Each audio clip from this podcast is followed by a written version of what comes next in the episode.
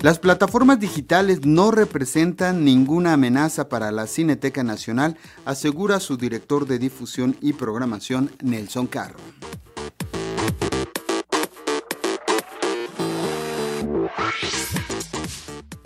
Durante la pandemia, las plataformas digitales alcanzaron un éxito inusitado para el consumo de series y películas, que por supuesto tuvo un impacto negativo para las salas exhibidoras, las cuales además de ver mermada su capacidad para recibir espectadores de manera presencial debido al semáforo epidemiológico, también sufrieron una migración de público de la pantalla grande a las múltiples pantallas personales. Sin embargo, la Cineteca Nacional ha escapado a ese fenómeno, pues su programa está mayoritariamente dedicada al cine de autor y de arte, los cuales en todo caso llegan a estrenar al mismo tiempo en salas culturales y en plataformas digitales, explica Nelson Carro, director de difusión y programación del recinto de Joco. En realidad a nosotros no nos afectan las plataformas. Son dos mundos diferentes y muchas de las películas que estamos exhibiendo o salen inmediatamente a plataforma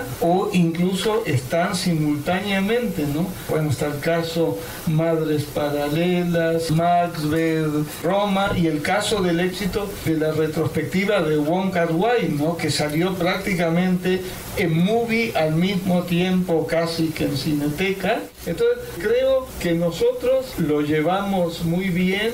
A decir del también crítico de cine, las plataformas digitales y la programación física en Cineteca Nacional representan dos universos diferentes, por lo que no existe afectación para el principal acervo fílmico de México. Han sido una cantidad ya de títulos que están en plataforma o las tenemos al mismo mismo tiempo. Y eso no nos afectó para nada. Creemos que para nosotros son dos mundos independientes. El público indudablemente puede elegir, pero además puede elegir incluso los dos. Y nuestro público es un público muy fiel, el público de la Cineteca. Y si tú sabes que se puedes ver a Wonka Duai en tu pantalla, en tu casa, o verlo en la copia restaurada en la pantalla de Cineteca, sabes que tiene un plus siempre, ¿no? Pero el terreno nuestro, el de la pantalla de cine, tiene un plus siempre. Para Radio Educación, Sandra Karina Hernández.